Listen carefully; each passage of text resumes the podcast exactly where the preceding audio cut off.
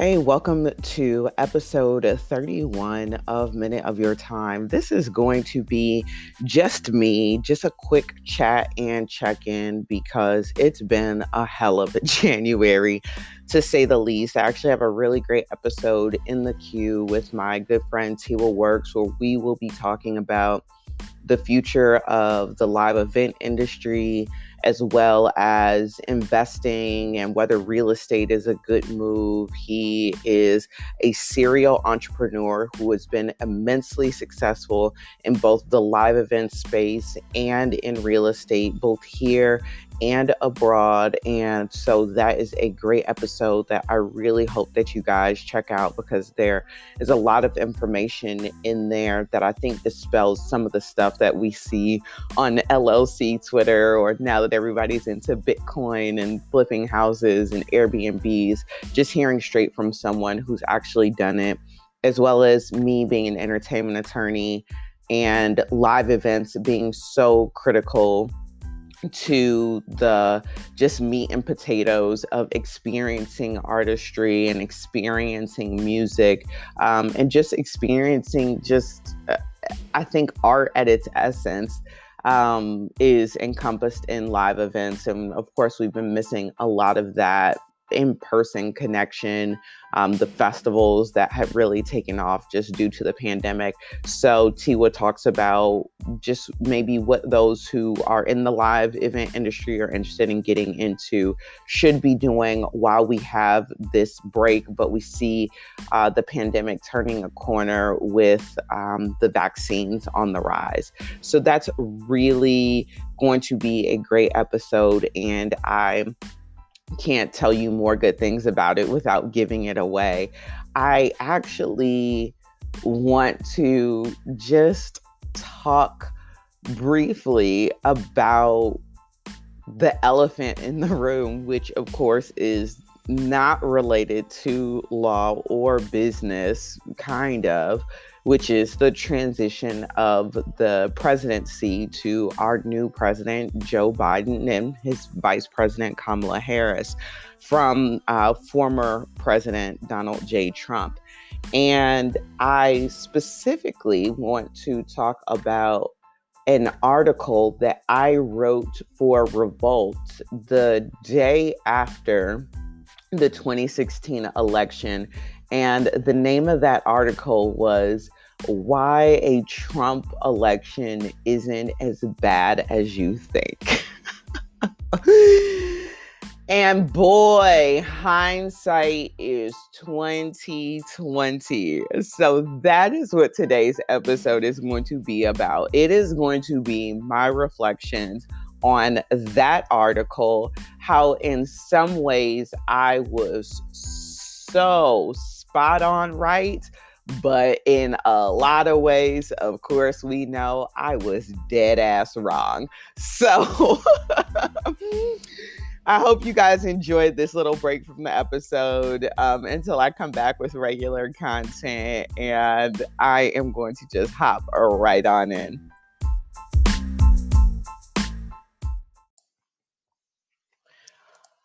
All right, guys, let's hop in. So, the name of the article, just like I said, is Three we- Reasons Why Trump as President Isn't as Bad as You Think. This was published on November 9th, 2016, on revolt.tv. You can find it. My name is in the byline.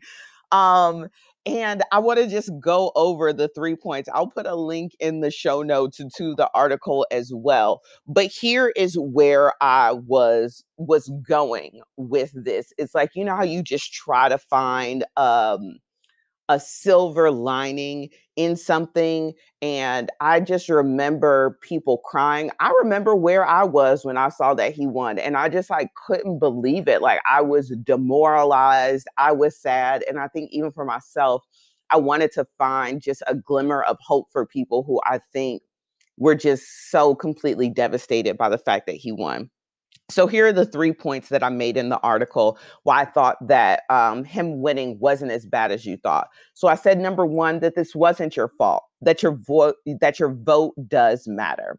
So although Trump won, um, the polls showed that voter turnout was up by 5% and that Hillary, even though she didn't win overall, she overwhelmingly won among both young and minority voters by double digits. And those demographics, although it did not impact the outcome of the presidential election, it was a major factor in the passage of key items that impact and affect everyday lives, like increased minimum wage in five different states, increasing background check requirements for buying guns, and keeping states from turning local schools to charter. And so to me, it was like, hey, look, our candidate didn't win, or the person who we thought maybe would be better qualified for the job, or who we thought was a shoe in, did not win by some stroke of horror. However, don't let the fact that your candidate didn't win defeat you and demoralize you from participating in the voting process. And so to me, it even though Hillary lost and Trump won, it was a great thing that voters turned out and they voted on a lot of great state and local measures that changed and impacted their everyday lives, even though Trump was in office. And so I just felt like because these young and minority demographics were mobilized and we had movement on things that impact our everyday lives, it was a shift in the right direction. And we can see that that momentum carried on into the 2020 elections, into the runoff here in the state of Georgia with Ossoff and Warnock now being the senators from the state of Georgia and ultimately creating equality in the Senate. And giving control to the Democrats with Kamala Harris being the the tie-breaking vote. And so to me it was yes, it really really stunk. And so I think my my kind of statement of it isn't as bad as you think which I'll go into more, had nothing to do with Trump as president, but really trying to find the silver lining in the fact that some key demographics that are going to be impacted by the world around us for years to come, which is the youth and the minority vote, that we got out, we were mobilized, and we made change. And so, even in that one instance of the presidential election, it wasn't the change we were looking for on so many other issues, including minimum wage, gun reform, um, local public schools, it did have the impact. And so that was one way in which I was right that your vote does matter and that we kept that same energy for four years and we flipped Georgia blue, we flipped the Senate, we got our voice heard. And so that was at least one area where I was dead on. And I really hope that this momentum and this energy continues in the 2022 elections and 2024 that I feel like when there is substantive change and things turn positively, there is a sense of complacency. And I, I even know that I kind of experienced that complacency in the Clinton Trump uh, election cycle because I just I just thought she was a shoe in, you know? And so I hope that we learn this lesson from the past. As I say, uh, hindsight is 2020. I hope that we learn this lesson from the past and that everything is not automatic, that we can't get complacent just because we have a victory um, take the energy of knowing that your vote matters, that there are key demographics that have been counted out in the electoral process. And now that we realize that there is power in our voice, as my illustrious sorority says, that we need to continue to use it in each and every cycle, no matter what is going on. So that is number one. Let's move on to number two. Number two, I said that no wall around Mexico would be built and that it would still be business as usual in Congress. Woo! That is, I mean, it that that was split down the middle. So I, of course, I was right about the wall. Like we knew Mexico was not going to pay for some wall to be built around their border, and with all the stuff that was going on in America, we knew that Congress can't find money for public schools. They can't find money for the arts. They can't find money for healthcare. I knew they weren't going to somehow find some money for a wall to be built at the border, and all Trump got was a glorified fence. But that's really the end of where I was right on number two, because it was not business as usual in Congress. And let me tell you what I meant there is and so I say in the article that Congress fought President Obama tooth and nail on literally every item in the agenda. And I thought that they would do the same thing with Trump because at the time, more than 160 Republicans had either said they don't support him or had withdrawn their endorsement of him or asked him to step down. I, and I have the I'll put the link to the New York Times article that that lists all 160 Republicans. And so in my mind, I was thinking that the Republican Party would stay true to their values. Well, little did I know or realize, and maybe it's just uh, just being naive and being young, that the Republican Party would turn a corner and decide that they would stand behind a misogynist, uh, a liar, um, someone who would collude with foreign entities, uh, someone who was inevitably self-interested at every level of decision make. I just, I, someone who hated minorities, will put kids in cages at borders. I, there, I am I am just so bipartisan in my thinking. I do not give my loyalty to any one party. Number one, I give my loyalty to God first and foremost. But number two, everybody who is put in place is there to represent the people. And there are people in both parties who are conservative, liberal, anywhere on the spectrum that can do a job that represents the best interest of the people who they are elected to represent, not some subsect, not some, you know, small corner, but everybody that they are elected to represent. And so when I am looking and deciding at who is the best candidate for me, I am more than willing to look across the aisles. You know i i speak fondly of mitt romney all the time. I always have. And to me he's somebody who um, even though he's made a lot of decisions that I haven't agreed with, he is not somebody who automatically toes the party line. Um, where they even after they shifted, where he said there are certain Republican values,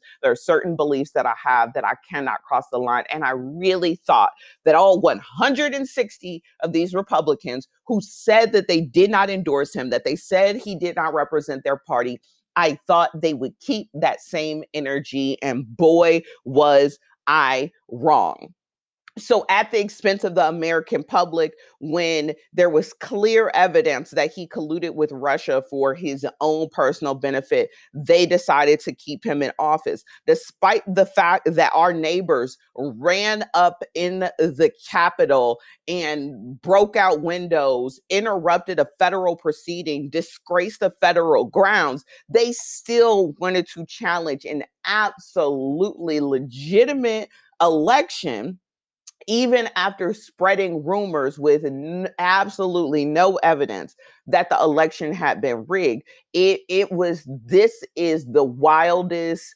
movie goosebumps choose your own adventure bullshit i just could have never in my life imagined the past four years happening. Putting kids in cages at a board like i this if somebody wrote this as a movie it wouldn't have gotten picked up by a studio because it would have been too outrageous. But yet this was the last 4 years that we lived where white supremacy was okay and encouraged at the highest levels that just the people elected in office just time and time again acted in their own self-interest even against the interest of their traditional party values just really blew my mind. And now that, you know, this all after the insurrection at the Capitol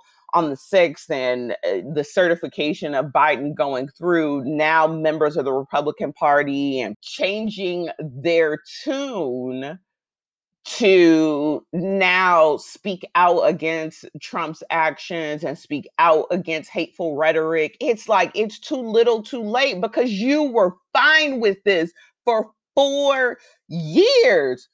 Woo! So you know, there's that. There is that. I was absolutely wrong to think that people would err on the side of human decency, decorum, doing the right thing, true, um, respectful debate, difference of opinion, agreeing that we could disagree without the other person not deserving of life or limb Eh, eh, that was really unbelievable. So for number two, I got it right that no wall would be built around Mexico, but I got it wrong that I thought that the Republican Party would stay true to their traditional values and continue to not back Trump, but instead they they flipped the script and they absolutely aligned with him at all costs, even when it was not in their personal best interest. Woo! Okay, I know I got hype for that. So let's, let's take it down. So for number three, this again was something that I missed the mark on. I said that number three, when all else uh, fails, petty will.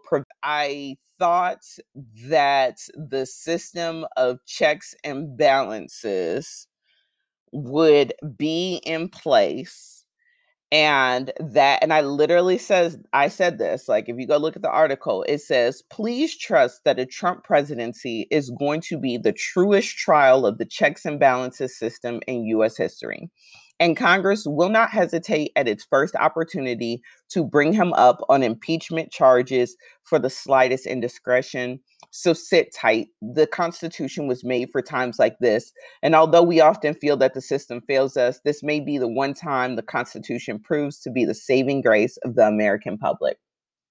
JK.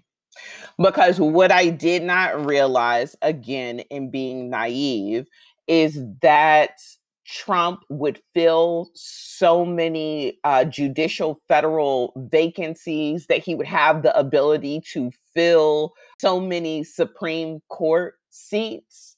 And so there were no checks and balances because this is as if I am looking to get into school, and my uncle is the director of admissions, and my next door neighbor is the dean of the school, and my mother in law is the president of the university. That's what this was.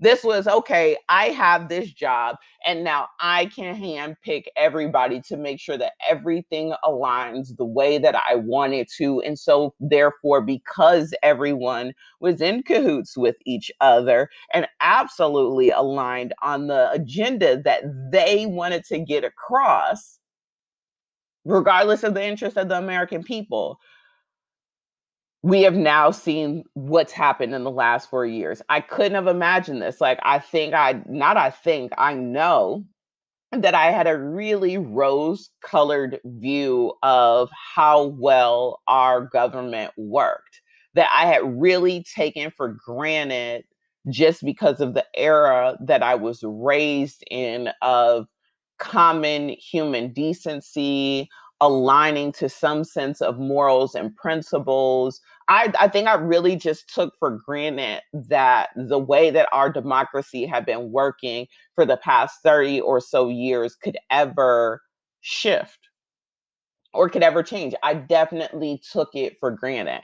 And so, if there's anything that the last four years shows, and especially 2020, in my opinion, is that as Americans, we've been living in this bubble for so long, and we look at international news and we look at governments be overthrown or elections be rigged or insurrections happen, and you it's easy to sit in your American home and be like, whoo, it is wild over there. I am going to pray for them but realistically this could happen and did happen here in America and I continue to pray for our country and everywhere around the world because I mean peace is just so fragile.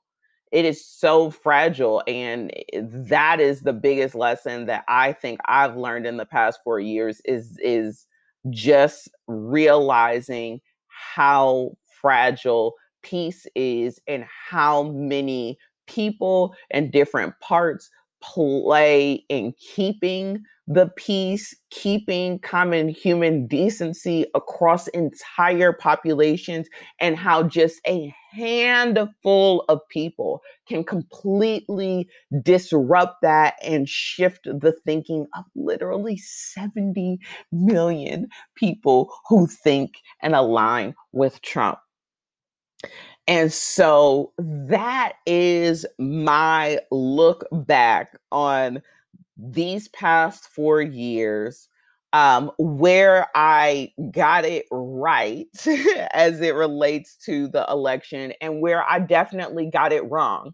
And it's been a learning lesson for me. I'm so grateful. I'm always grateful to be an American, to grow up in this country, to know my history, an African American, and still proudly say that I am an American. And I think that the Youth Poet Laureate really phrased all of these ideas of it's not to say that we haven't experienced a hardship, it's not to say that we aren't um, an imperfect union, but it's also to say that it is exemplary of the true American spirit that we're going to keep trying no matter what. We're going to keep fighting no matter what. That hopefully, in the end, we all realize that we can be different, that we can think different, we can hold different opinions, we can believe different things, but we can all still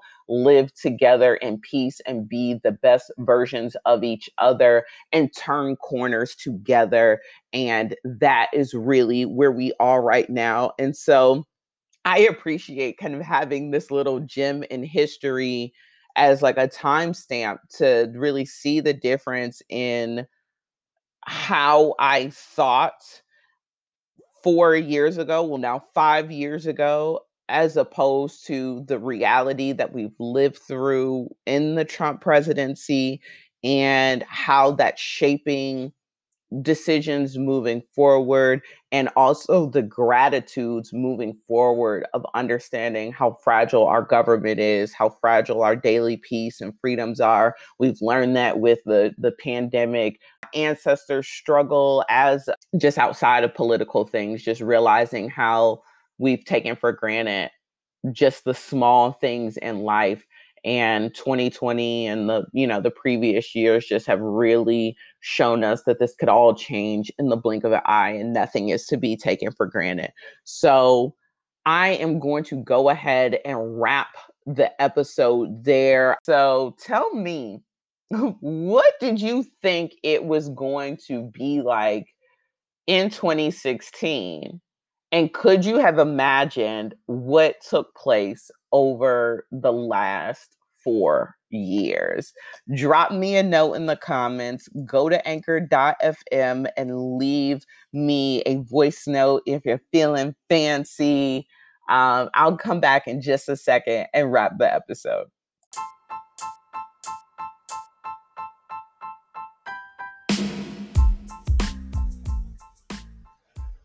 Listen, you guys, as I come to wrap the episode, I'm more than willing to admit when I am right and when I am wrong. You know what's funny is that um, the editor at the time, her name is Dree, um, she really fought for my article to be posted because I will tell you that an advisor of a former president uh, actually reached out and said that they felt like it was irresponsible to publish an article like this because a Trump presidency was going to be really terrible. Um, and of course, it wasn't terrible, even though this person was absolutely right. It wasn't terrible in the way that they described, nor did it take away the things that I was right about as far as um, minority voters, youth voters getting involved, getting engaged, and having the power to really change and flip elections. There's nothing that's going to take away that power.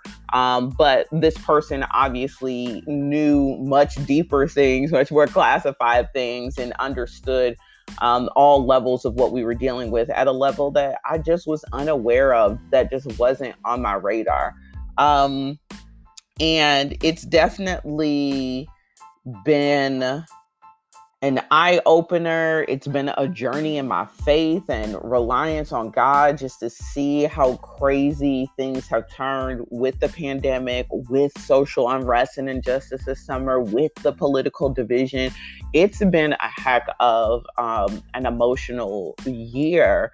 And coming into 2021, I definitely want to take the lessons learned, the 2020 hindsight gained, and really operate with a heightened sense of wisdom, discernment, caution, and appreciation for the small things. That is what I'm carrying into 2021.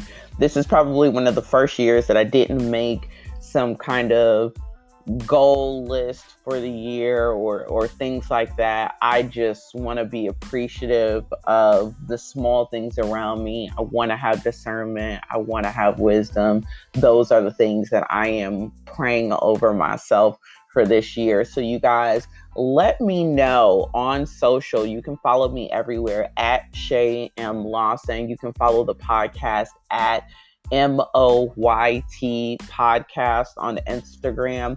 Drop a message in the comments and tell me what are the things that you are carrying throughout 2021.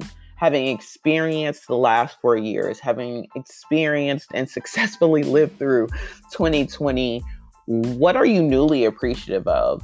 What are you carrying moving forward? What are you letting go of? What are your lessons learned? Those are the things that I would love to hear from you.